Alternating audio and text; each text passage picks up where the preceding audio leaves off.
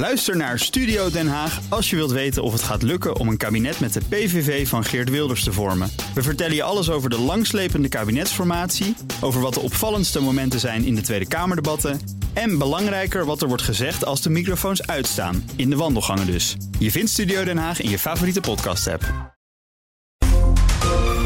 Heb jij de BNR-app al? Met breaking news in de podcast De Koude Crypto-oorlog. Download de app en blijf scherp. BNR Nieuwsradio. The Big Five. Diana Matroos.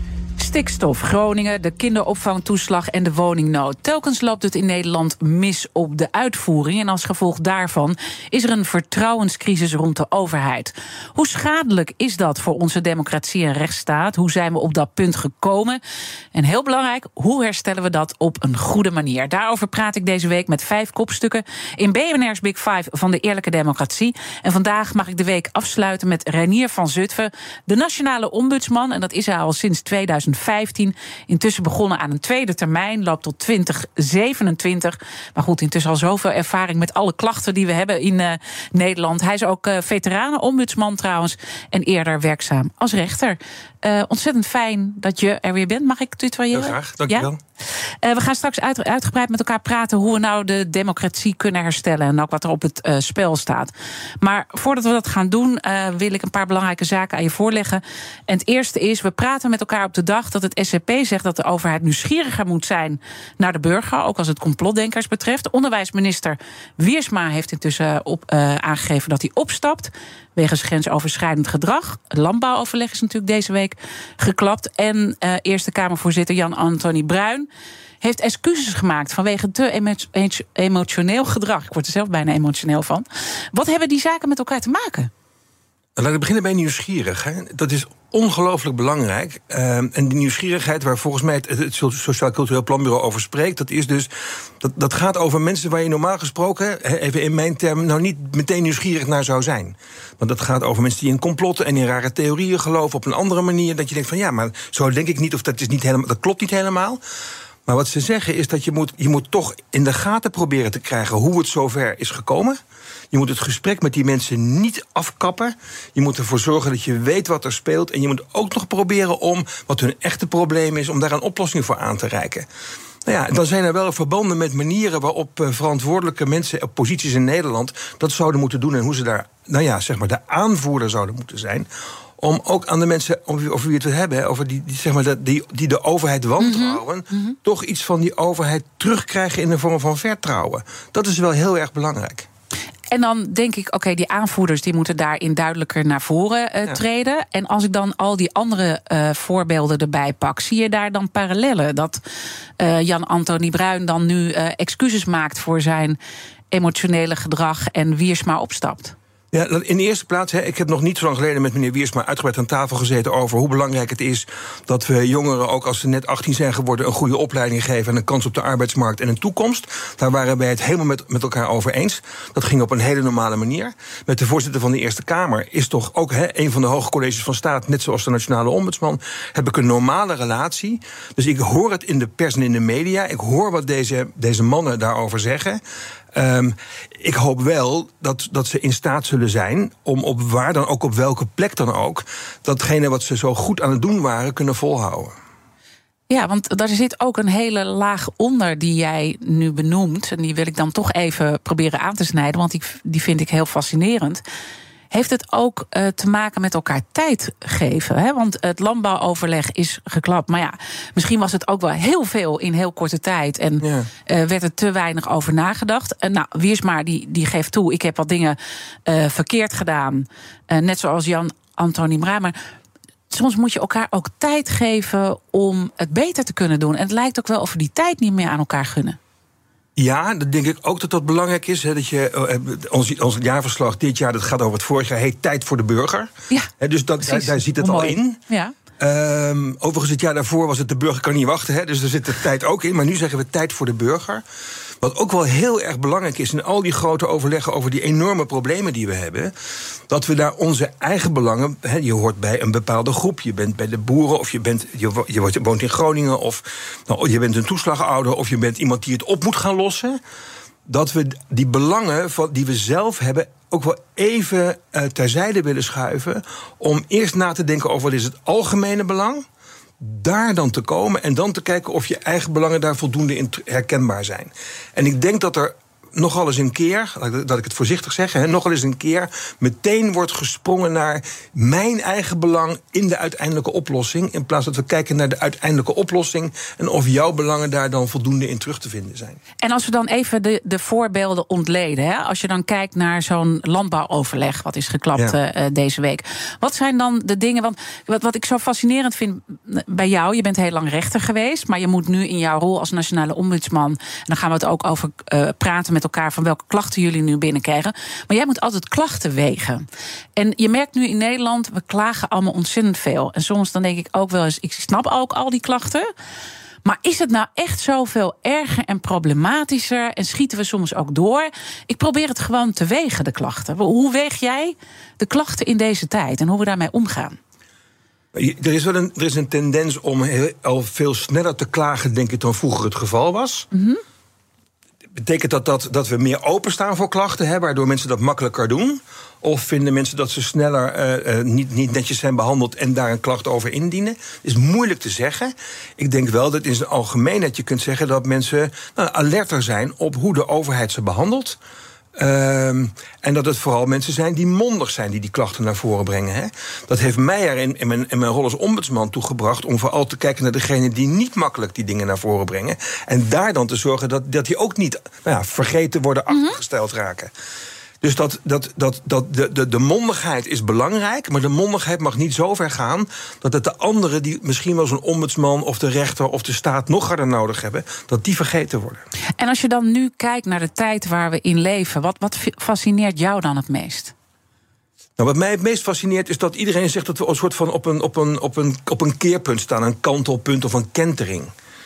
He, want we hebben het hele tijd. Ik, toen ik begon acht jaar geleden, heb ik me overigens in lijn met wat Brenningmeijer al aan het doen was, heel erg verzet tegen het fraudedenken en de, de, de wantrouwende overheid. He, die, die, die en wat, wat daar moet veranderen. Mm -hmm. Dat had te maken met de manier waarop de overheid zich als controlerend orgaan had gepositioneerd. Um, dat had ook te maken met het new public management. Ik hoorde van de week minister van Binnenlandse Zaken nog zeggen... nou, het is misschien wel tijd om definitief afscheid te nemen... van dat new public management. Dat gaat heel erg over tellen, wegen, marktdenken bij de overheid... efficiëntie, maar vergeten ja, precies om de, de punten die Herman Tjenk Willink ook deze Zeker, week dus, heeft benoemd weer. Hè? Dat, dat financiële systeem waar we ook als overheid in zitten. Ja, en, en de manier waarop we dan vervolgens tegen onze ambtenaren zeggen... hoe ze zich moeten gedragen in de uitoefening van de functie.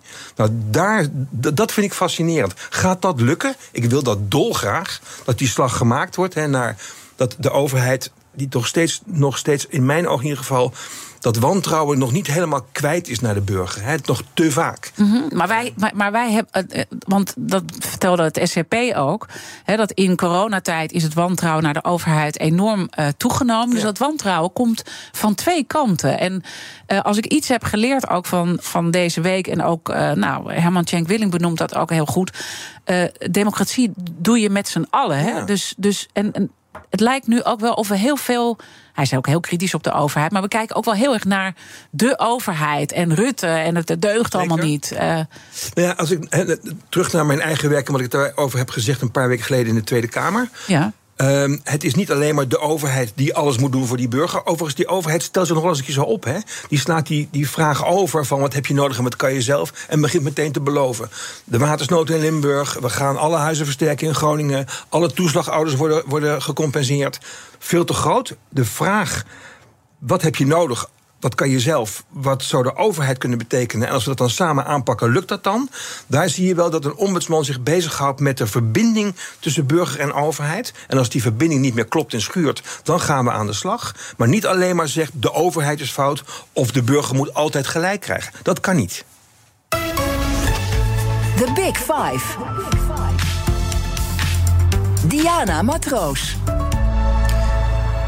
Mijn gast is Reinier van Zutphen, de nationale ombudsman. Als je dan uh, kijkt hoe jullie daarin bewegen en de klachten die jullie uh, ook binnenkrijgen, wat valt dan met name op? Uh, de, wat ik de laatste tijd steeds maar weer probeer naar voren te brengen, is dat de, de overheid, dat is de gemeente of de provincie of het Rijk of het UWV of de Sociale Verzekeringsbank, noem ze allemaal maar op, dat die wel weten waar mensen in de knel zitten, maar daar niet uit zichzelf naartoe gaan. Dus dat proactieve, dat is nog veel te veel op de achtergrond. Hè? Dus we hebben ook als ombudsman overigens een soort van ontwikkeling doorgemaakt van een reactieve klachtenbehandelaar. Je komt met een klacht, we schrijven een brief mm -hmm. of een rapport. Mm -hmm. En toen gingen we naar responsiviteit. Hè? Dus zorg ervoor dat je snel en adequaat reageert, interveneert, het probleem oplost. En nou zeggen we, als je weet waar de problemen gaan ontstaan, en dat kunnen we weten op basis van signalen en onderzoeken, dan moet je er al zijn voordat het probleem echt te groot wordt.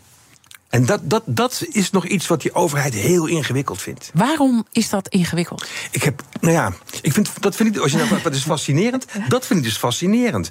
We hebben vorig jaar het voorbeeld gebruikt, en nog steeds is, vind ik het een fantastisch voorbeeld om te laten zien hoe een overheid in elkaar zit die 10.000 euro regeling in Groningen, hè, die kon je krijgen als je, nou, omdat je schade had geleden of omdat je in de onzekerheid had verkeerd. En de overheid ging er bijvoorbeeld, ik zal het heel kort maken, -hmm. de overheid had bij voorbaat bedacht, uh, we weten om, om hoeveel mensen het gaat, waarschijnlijk komt maar 80% het vragen. Dus ze begroten ook maar 80%.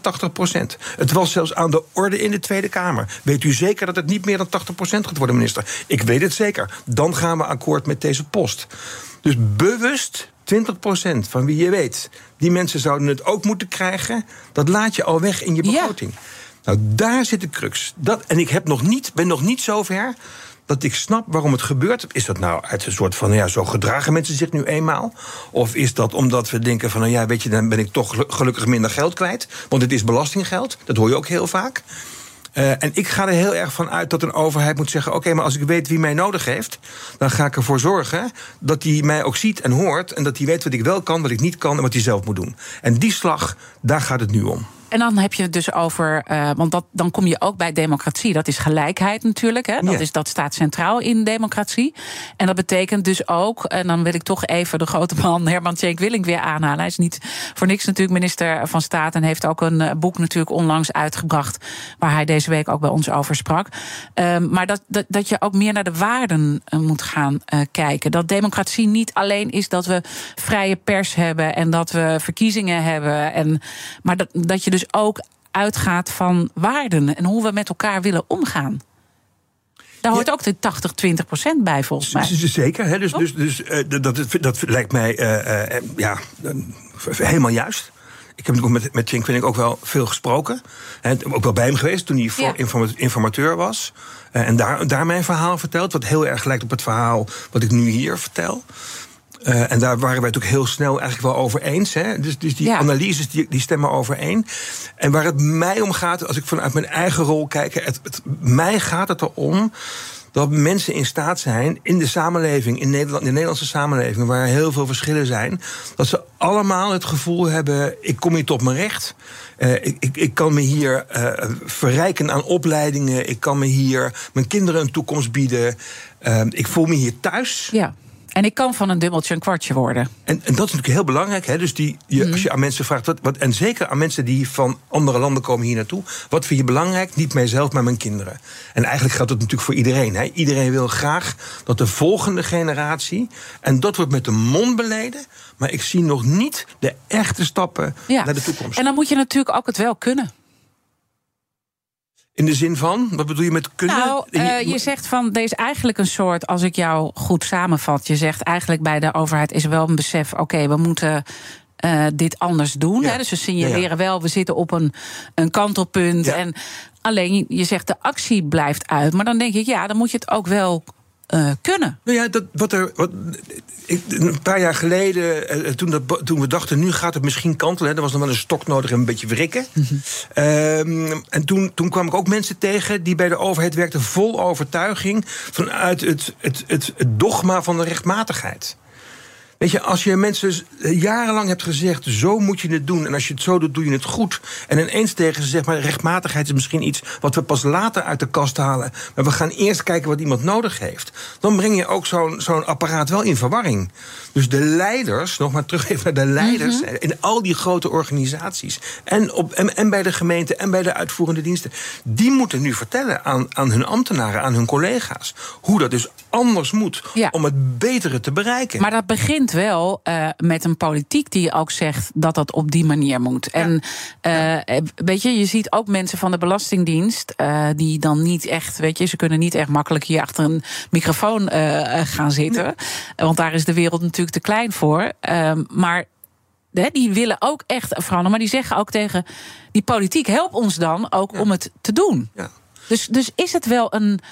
Eh, is het wel een ambtenarenprobleem, een organisatorisch eh, probleem en hoe het ambtelijk apparaat werkt? Of is het een politiek probleem? Het is allebei. Als je kijkt naar het rapport van Bosman, dat ging over eh, werk en uitvoering. Dus die heeft gekeken naar de uitvoering en hoe de relaties tussen uitvoering en beleid en wat dat betekent voor de burgers. En eigenlijk waar, even- even mijn woorden, hè, waar toch wel de Tweede Kamer ook verzaakt heeft. Door allerlei wetten en regels te maken die onuitvoerbaar zijn, daar niet hebben bij stilgestaan, niet hebben nagedacht wat zijn de consequenties voor de mensen die met die regels worden geconfronteerd. Maar die deden dat omdat ze dachten dat het hoorde, of omdat de achterban het belangrijk vonden, of omdat het in het regeerakkoord stond.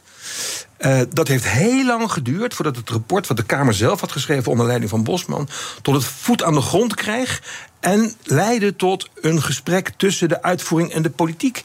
Ik was gisteren bij de dag van de uitvoering, heb ik, heb ik ook een verhaal gehouden. Ging ook over burgeroverheid en vertrouwen. En daar zaten gelukkig Tweede Kamerleden op de eerste rij.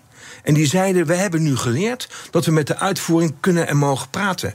Dat vind ik een ongelooflijk belangrijke stap. Want dat betekent dus dat het, tegen, dat het door de uitvoering ook aan Kamerleden kan worden gezegd: Moet je niet doen op die manier. Ja. En dat is zo belangrijk. Dus in die zin gaat het best wel weer goed, dan denk ik. Nou ja, dat ik is denk- een heel ik- belangrijk. eh, Ik hoop dus dat ik volgend jaar een paar wetten zie. Waarvan, waarbij, bij- waar artikel 1 is. Wij schaffen af, dubbele punt. En dan komen er een heleboel regels. Mhm. En daarvoor in de plaats komt.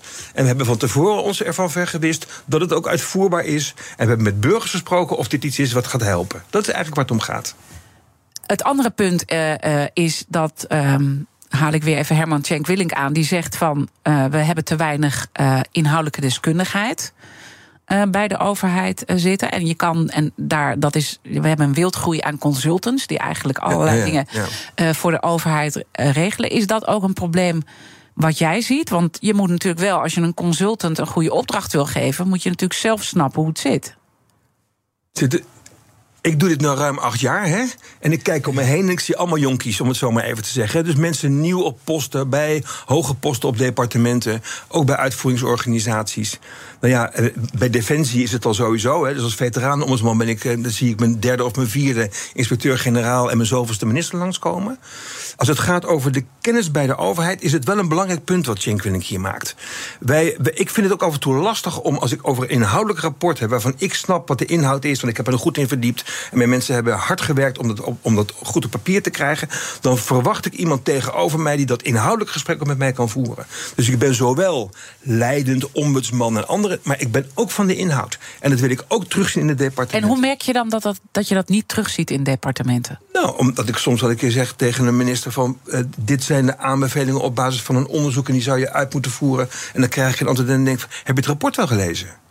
Weet je? Dus, dus da- daar zie je eh, dat, dat, het, dat het af en toe ingewikkeld is. Misschien ook wel lastig als wij komen met dingen waarvan we zeggen... ja, moet echt anders, wil je de burger beter bedienen. Ja. Ehm, en als je dan niet het inzicht hebt in wat daar achter schuil gaat... en hoe die onderzoeken eruit zien...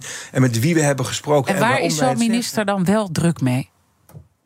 Ik denk, ja, Want ik nou ga ja. uit van de goede wil, hè? Ja, kijk, en ik vind ministers nog tot daaraan toe. Hè, want ja, weet je, die, die komen en die gaan, om het maar even heel flauw te zeggen.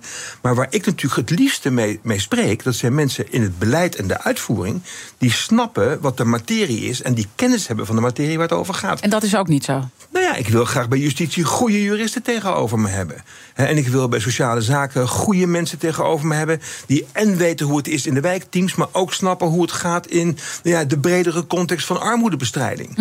Uh, dus ik, ik, en waarom zitten die er niet? Nou ja, misschien dat ze te snel roleren. En soms, he, dus, ik wil ook niet generaliseren. Dat nee, het nee, helemaal niet er is. Nee, want je komt natuurlijk parels tegen dat je denkt, yes. Ja, en vaak zijn het heel veel parels en dan kan je er een ketting van maken.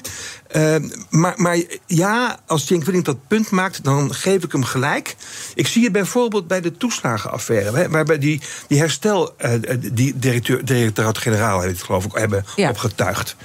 Ja, dan kunnen we dus geen goede mensen vinden.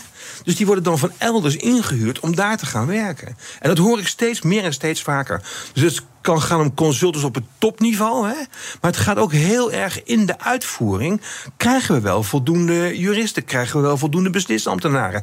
Krijgen we wel inhoudelijke mensen die hè, de bezwaren bij de gemeente bijvoorbeeld behandelen op een manier zoals ik belangrijk vind? Namelijk niet alleen maar juridisch, maar kijk even of er een betere oplossing is voor het probleem waar dit bezwaar over gaat.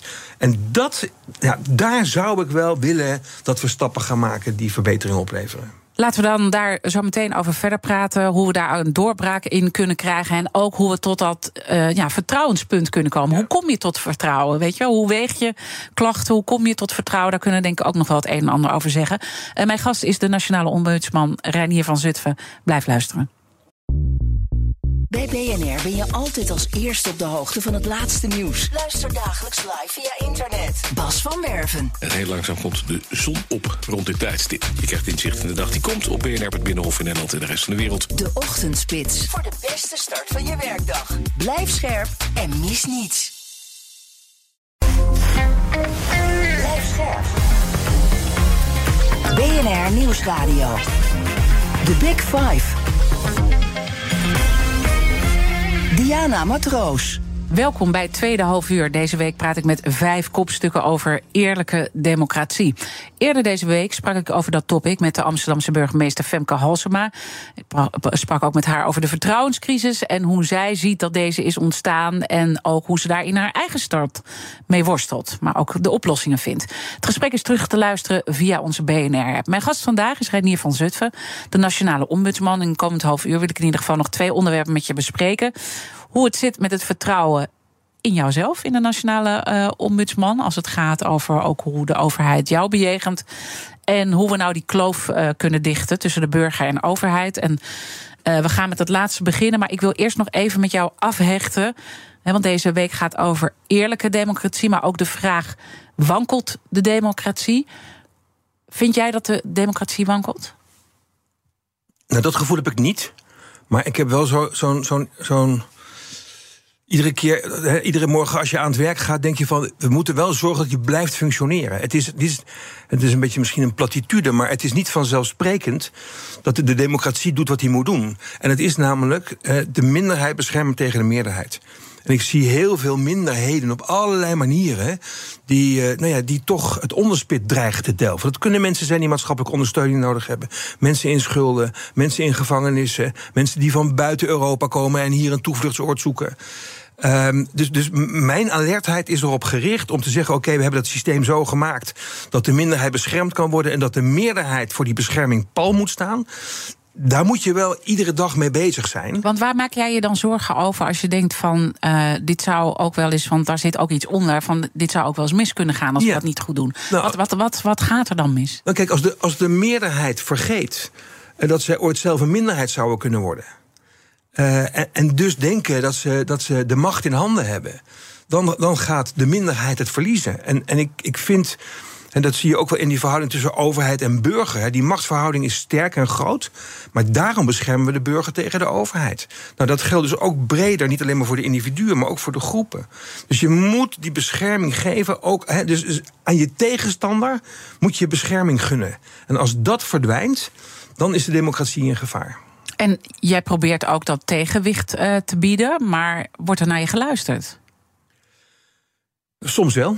En niet altijd. En soms... Je was even uh, stil, ja, dat vind ja, ik dan fascinerend. Wat is dat? Je, nou ja, ik heb natuurlijk ooit een keer gezegd tegen, tegen minister-president... ik zoek een club die mijn rapporten leest. Uh, dat was wel een, een, in het teken van... hoe komt het dat dingen die wij schreven, zagen en hebben aanbevolen... niet, niet heel snel ter hand zijn genomen. En tegelijkertijd heb ik geleerd in de afgelopen acht jaar, ik zit in mijn negende jaar inmiddels, dat de lange adem is ook een iets, dat is een essentieel onderdeel van het bestaan van een ombudsman. Dus er gebeuren nu nog dingen waar we vijf jaar geleden over schreven. Uh, en we kunnen ook laten zien, hè, een aantal voorbeelden. Er was er laatst nog eentje over 10.000 gezinnen inmiddels die in de problemen zijn gekomen. Waar we zeven jaar geleden over schreven. Dit is een probleem, dit moet worden opgelost. Toen is het, is het een soort van weggepraat door de politiek. Want het was onoplosbaar, want het was te ingewikkeld. En nu zitten we met 10.000 mensen die die overheid nu ja, op een of andere manier alsnog moet laten weten. Waar heb je het nu over? Er was een situatie waarin mensen. Die, dat ging over aan de ene kant arbeidsheffingskorting. en die werd afgebouwd. Dat was een fiscale maatregel. En daardoor kwamen gezinnen die ook nog toeslagen nodig hadden in de problemen. Want die, door die korting moesten ze toeslagen, raakten ze kwijt, werden minder, terugbetalen. En raakten onder het bestaansminimum. Dat heb ik zeven jaar geleden gesignaleerd. Aan de staatssecretaris van Sociale Zaken laten weten. Dit is een probleem. Was mij door Sociaal Raadslieden verteld. Die zagen het in hun praktijk. En nu komt het boven water. En nu moet het worden opgelost. Dan kan maar het had kunnen voorkomen worden, want je hebt het gewoon al neergelegd. Dus, dus dit, dit, heb ik, dit leg ik overal neer op ieder bureau als het voorbeeld. Hoe kan het dat je het wist, de minister, de staatssecretaris en de Kamer, en het niet gedaan hebt? Oké, en wat is het antwoord dan? Te moeilijk, uh, je hebt gelijk, uh, had anders gemoeten, we moeten nu maar kijken. En dat, dat kan allemaal waar zijn in dat concrete geval. Maar wat ik wil is dat ze zeggen. En de volgende keer luisteren we eerder naar je. En? Is dat zo? Nou, ik, soms wel. Hè. Dus ik, laat, ik, ja. ik niet altijd enthousiast over mezelf worden en over de collega's die al die rapporten schrijven. Maar, maar ja, ja als ik kijk naar wat er nu gebeurt in de armoedebestrijding. Als ik zie wat er gebeurt bij schuldhulpverlening. Als ik zie wat er gebeurt bij uh, AOW'ers met een aanvullende inkomensvoorziening. Dus er zijn, ik kan de vrouwen in de, in de opvang en in de knel. Mm, Oké, er zijn positieve ik voorbeelden. Kan, ik kan een lijstje maken van dingen waarvan ik denk van nou, daar hebben wij een serieuze bijdrage geleverd ja. aan de verbetering. Maar zijn dat ook de grootste dossiers? Nou, kijk, ik denk dat ik. Mijn grootste dossiers zijn natuurlijk op dit moment nog steeds Groningen, de toeslagen en Limburg. Ja. En er zijn er nog een aantal die erop lijken. Um, Groningen, daar weten we van. Hè, dat, waar ik me daar het meeste zorgen maak, dat is dat we hebben tegen mensen gezegd: we gaan je echt schadeloos stellen. We gaan echt je huis versterken. En om een euro bij mensen te krijgen, heeft de rekenkamer uitgerekend, hebben we 74 cent nodig. Uh, bij toeslagen nog steeds heel veel mensen die bij ons komen, de meest serieuze problematische situaties die nog niet zijn opgelost. Waar een Raad van State hele goede adviezen geeft, die ook door de politiek niet worden opgevolgd. Daar zit mijn zorg. En, en, en, en wat is dat? Want daar, daar, daar kan ik nog steeds niet de vinger op leggen. Hè? Ik bedoel, ik, ik heb ook naar die debatten zitten ja, kijken. Ja. En ik heb naar de staatssecretaris uh, Aukje de Vries zitten kijken. Die dan, uh, ik bedoel, ook het hele spel van vraag-antwoord. En gewoon geen antwoord geven. Weet je nee. Dus dat de hele tijd eromheen draaien. Dat, dat, ik, ik heb er gewoon uren gefascineerd naar zitten kijken. Ja. Wat, wat gebeurt hier nou? Wat, wat, wat, wat, wat gebeurt daar nou? Ja, kijk, vanuit mijn perspectief gebeurt daar bijna niks. Nee. He, want er, wordt, er, komt geen oplossing snel voor de mensen. Er wordt gedebatteerd nee, maar over. Er is een berg, een heel blik met consultants wordt er elke keer. En die, die geven het elke keer ja. ook weer op, hè, want uh, ja. niet te doen. Ja, weet je, ik, laat ik zo een beetje flauw zeggen. Hier, hier zit ook zo'n consultant. Maar die dan wel al acht jaar op het, op het ding bezig is. En die rapporten schrijft die ertoe doen. En waarvan mensen soms achteraf zeggen: Je had gelijk. Ik wil dat dat omslaat naar. Je hebt ongetwijfeld gelijk, dus ik ga mee aan de slag. En daar zit voor mijzelf ook wel een rol. Hè? Ik wil het niet alleen maar bij de anderen nee. leggen. Dus ik ben nu ook steeds meer en steeds vaker. Ik zei het toen. Wat heb je gedaan? Waar zijn we nu? En dat vraag ik vooral aan de mensen waarom het gaat. He, dus ik heb nu net iets geschreven over veteranen en gemeenten. En meteen onderaan het rapport gezet. Oh, binnen een paar maanden ben ik terug om te kijken welke stappen er zijn gezet. Ja. En dat ga ik natuurlijk vragen aan die gemeente. Maar ik vraag het vooral aan de veteranen. Merk je er al wat van? Mhm. En als dat niet zo is, dan laten we dat weer weten. Ja, dus elke keer geef je dan die terugkomst. En dat is volgens mij ook een belangrijke les die je ook aan de overheid wil geven. Van Ja. toets je beleid en Ja. eh, haal feedback op en doe wat met die eh, feedback. Durf te leren, hè? Durf te leren. Maar wat zit er dan onder? eh, want ik wilde elke keer uitgaan van het goede. Ja, dat- ja. Ja, nee, of, nee, nu ga je heel hard lachen. Ben ik, Ja. ben ik dan vreselijk wanhopig? Ja, naïef? weet je, ik, vind het, ik, ik, ik ben, ook- zo stap ik ook uit bed morgens. Ja. En me- meestal is dat ook zo. Alleen ik heb inmiddels geleerd dat dat, dat maakt niet uit. Weet je, een ambtenaar die zegt: ik deed het niet bewust. Of uh, ik, ik wilde echt, ik had goede bedoelingen. Maar als ik kijk naar de impact op de mensen, daar gaat het mij om. Dus, dus iemand die zegt: zo had ik het niet bedoeld. Of uh, ik deed het niet met opzet. Mijn vader zei dan altijd: moest er nog bij komen ook. Uh, weet je, dat, die, die categorieën, ik luister er niet meer ja. naar. Ik kijk alleen maar naar wat gebeurt er met de mensen. Maar het is altijd, ik vind altijd het verhaal achter het verhaal interessant. En het waarom. En waarom doen mensen dit? Ik bedoel, zijn het dan echt slechte mensen die denken van we willen dit allemaal uh, toedekken en, nee. en, niks mee doen en lekker weer dezelfde fout opnieuw maken? Dat kan ik me dus niet voorstellen. Dus wat is het dan? Zit het ook in ons allemaal dat je ook niet meer de kans krijgt in Nederland om te zeggen: ik heb het fout gedaan?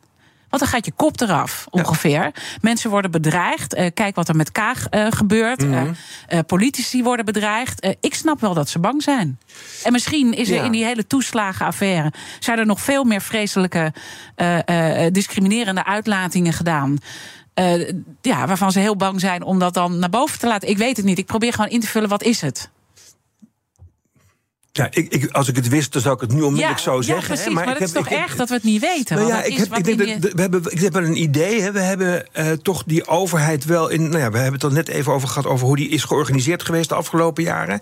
Strak afrekencultuur, ook tussen leidinggevende en de uitvoering. Uh, de, de overheid die markten creëert en de, denkt dat de markt zijn werk kan doen op terreinen waar hij markt helemaal niks kan eigenlijk, maar toch een markt gesimuleerd.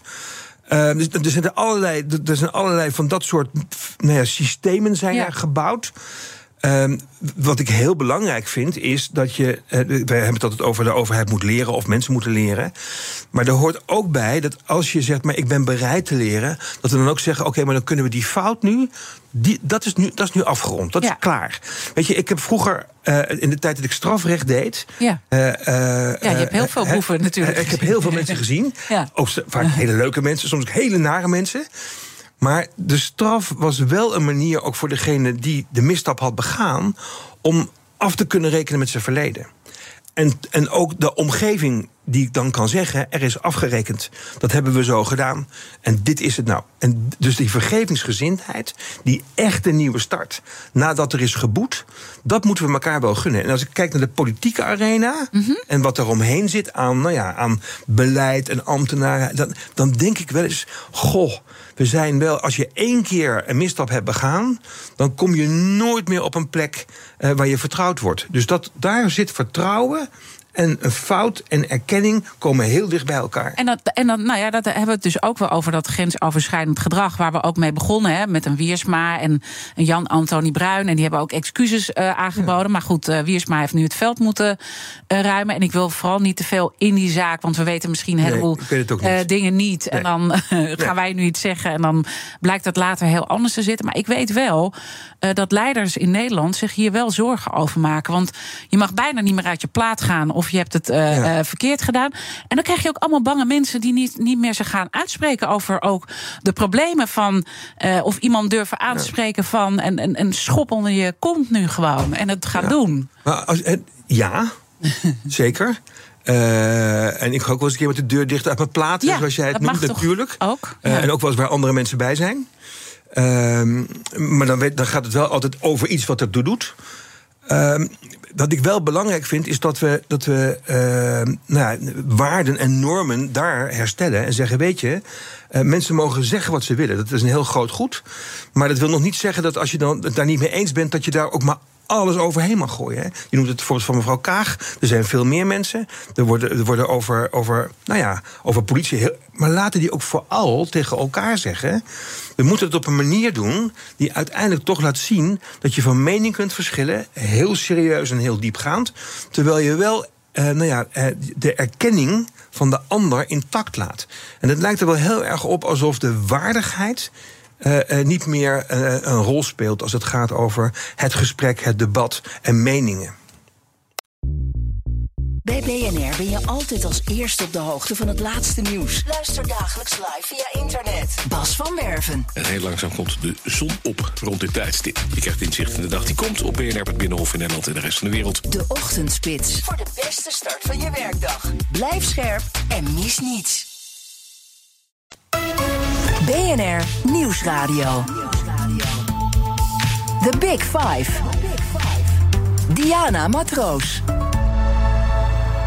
Je luistert naar BNR's Big Five van de Eerlijke Democratie. Eerder deze week uh, sprak ik over topic met Rabin Baldessing. Hij is de Nationaal Coördinator tegen Discriminatie en Racisme. En hij nou, sprak echt zijn zorgen uit waar we staan nu uh, in Nederland. En dat het eigenlijk op dit punt uh, achteruit hobbelt in plaats van vooruit. Um, het is allemaal terug te luisteren via bnr.nl en de bekende podcastkanalen. Mijn gast vandaag is de Nationale Ombudsman Reinier van Zutphen. En de kettingvraag van gisteren wil ik je graag laten laten horen. Want toen sprak ik met Renske Leijten, Tweede Kamerlid voor de SP. En die had deze vraag voor jou. Wat mij heel erg opvalt, is dat wij uh, vanuit allerlei goede intenties een overheid hebben gecreëerd die heel erg voor mensen denkt. En voor mensen invult wat ze nodig heeft. En mensen ook heel erg categoriseert. Mensen die niet mee kunnen doen, mensen die boos zijn, mensen die succesvol zijn. En hoe kunnen we dat nou doorbreken? Dat de overheid gewoon weer de mogelijkheid krijgt om ook te luisteren en aan te passen bij wat mensen nodig hebben, zonder dat de overheid dat voor jou bedenkt. Ja, we zijn eigenlijk op zoek naar een doorbraak in dit hele moeilijke, ja, ja, ja, complexe vraagstuk. Help ons, hoe komen we verder? Nou, laat ik beginnen bij die goede intenties. Hè. Ik, ik, ik vind het. Uh, uh, um ik snap dat, dat, dat, dat uh, Renske Leijten dat zegt. Als ik er naar kijk, zie ik wel heel veel systemen die zijn gebaseerd op dat wantrouwen waar we het eerder over hadden. Hè? Dus de, de, de, de, de burger als potentiële fraudeur. En waarbij de overheid denkt, en waarschijnlijk gaat hij het ook, ook nog echt doen straks. Dus ik wil mechanismen hebben om hem onder de sim te kunnen houden. Ja. Dat is niet hetzelfde als goede intenties. Dus we hebben allerlei dingen gecreëerd met controles en verantwoording vooraf. Ook weer met die hersteloperatie kinderopvangtoeslag. Je had ook kunnen denken van we geven gewoon iedereen Um, uh, ja, flink ja, wat met geld. Ik heb wel eens een keer een sommetje paar... gemaakt. 6,5 miljard inmiddels uh, geïnvesteerd. Hè, in, in, daarin, en in Groningen ook heel veel. En nog steeds alle, de, heel veel huizen. En dat is vooral naar consultants gegaan, toch? Nou ja, of, dat, ik, ik, ik, nou ja dat, dat weet ik niet. Maar laat ik zeggen, aan, aan operation, op, operationele uitvoeringskosten heet dat mm. wel, geloof ik. Hè, eufemistisch. Ja, ja, Dus niet naar de mensen die het geld nodig nee, hadden. Nee. Laten we het zomaar noemen. Dat weten we zeker. Maar naar het apparaat. Uh, dus, dus, dus de goede intenties, ja, vast bij heel veel mensen. Nou ja, ik heb je net al gezegd, hè, daar, ik hoop er niet zoveel voor. Want ik kijk gewoon wat het doet met mensen in de praktijk. Hè. Ben je nou geholpen met je schulden mm -hmm. als je toeslagouder bent en in, in de affaire ja. bent vermorzeld? En uh, heb je inmiddels uh, je, je, je geld van de overheid gekregen voor je bedrijf wat onder water heeft gestaan in Limburg? En wanneer wordt je huis versterkt? En wanneer komt je tussenwoning? En weet je, dat, dat ja. zijn de dingen waar het mij om gaat. Zie ik concreet die stappen? Ja. Uh, en daar heeft uh, Leijten gelijk. Dat betekent ruimte voor de uitvoering. En die ruimte van de uitvoering moet dus ook door, door, door, door de politiek, met name de Tweede Kamer, moet worden gegund aan die uitvoering. Dus niet vanuit allerlei manieren en kijken van, weet je, maar we moeten het controleren. En dat is niet goed. Dus geef ruimte in Groningen bij, bij toeslagen. In Limburg op allerlei andere terreinen. En kijk je dan met name naar de Tweede Kamer of kijk je naar het kabinet? Naar wie kijk je? Ik kijk ook naar de Tweede Kamer. Ik, ik vind nog steeds hè, dat ook in die toeslagenaffaire. Het is toch wel een, misschien een beetje de, de, de olifant in de Kamer.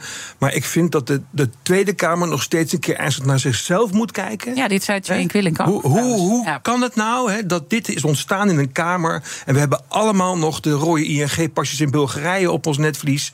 die de oorzaak waren van strenge en, enzovoort. We weten ook nog wat Frans Wekers heeft gezegd. destijds in de Kamer: van als het zo moet, dan gaan er, nou dan gaan er ongelukken gebeuren. Die ongelukken zijn ook gebeurd. Ik wil heel graag aan de Kamer vragen. Kijk nog eens naar jezelf en leer daarvan.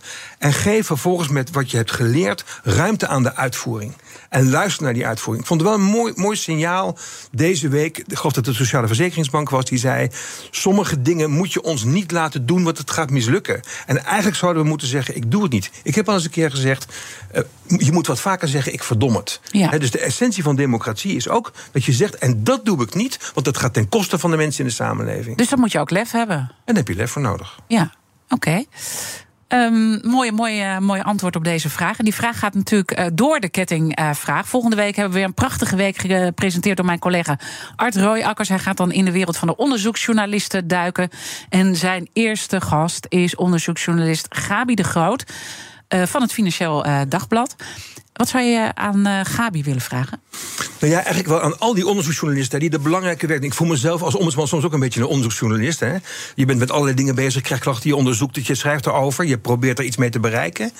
Eh, en als het gaat over dat, dat wantrouwen, dan zie ik de laatste tijd wel heel veel stukken overal verschijnen over belangrijke onderwerpen. Maar waarbij degene die het aandraagt anoniem blijft. En waarbij, dus de, de anonieme bronnen. En waarbij er wel vergaande conclusies worden getrokken over uh, degene of degenen of de organisatie die, die uh, wordt onderzocht in de journalistiek. En, en, dan is het, nou ja, hoe kijkt je er tegenaan als je onderzoeksjournalist bent? met de kwalificaties die je geeft aan degene die onderzocht is en de effecten erop in de samenleving. Als de bronnen anoniem zijn. Heel interessant. En, en relateer je dan ook aan grensoverschrijdend gedrag? Dat kan, hè. Dat, dat, daar zou het ook kunnen gaan. Hè. Kijk, als je bij ons komt en je klaagt bij ons, is het eerste wat we tegen je zeggen: hou er rekening mee. In het onderzoek gaan wij aan degene over wie jij nu klaagt zeggen dat jij bij ons bent geweest en dat het hierover gaat. Ja. Uh, en dat levert heel veel goede resultaten op. Uh, dus ik zou, ben ook wel nieuwsgierig. Hè, waar, waar laat een onderzoeksjournalist op een gegeven moment zeggen. En nou gebruik ik het niet. Want het is, of ik zeg, je mag het me vertellen. Maar dan gaat het ook gewoon in de krant. Heel interessant. Uh, en, en nog, nog één dingetje daarbij. Ja? Uh, ik kan me ook heel goed voorstellen dat er dingen zijn die je zegt van het moet niet in de krant. Maar mag degene over wie het, die het voorwerp is van onderzoek, mag die wel weten wie er geklaagd heeft of niet. En dan kan je het in de krant nog, nog, nog uh, uh, anoniem laten. Maar mag degene die beklaagd is weten waar het vandaan komt. Dit is ook sowieso een heel interessant topic om een keertje over verder te praten. Want dat grensoverschrijdend gedrag dat uh, fascineert mij mateloos. Ja. Het is heel erg goed dat we het aanpakken, maar het schiet ook door, heb ik het idee, in Nederland. Ja, en hoe wordt het ingezet? Het, ja. je, je, je, het kan, nou ja, een soort blackbox. Ja. ja, een anonieme blackbox. Terwijl het onderwerp onwijs belangrijk is. Dankjewel. Uh, Ranier van Zutphen, de nationale ombudsman. En uh, natuurlijk is alles van de Big Five terug te luisteren. Uh, ga naar je favoriete podcastkanaal, daar vind je alles terug. Maar luister zo meteen naar Nina van der Dungen. BNR breekt politiek. Ik wens je een mooie dag. Bij BNR ben je altijd als eerste op de hoogte van het laatste nieuws. Luister dagelijks live via internet. Bas van Werven. En heel langzaam komt de zon op rond dit tijdstip. Je krijgt inzicht in de dag die komt op BNR, het Binnenhof in Nederland en de rest van de wereld. De Ochtendspits. Voor de beste start van je werkdag. Blijf scherp en mis niets.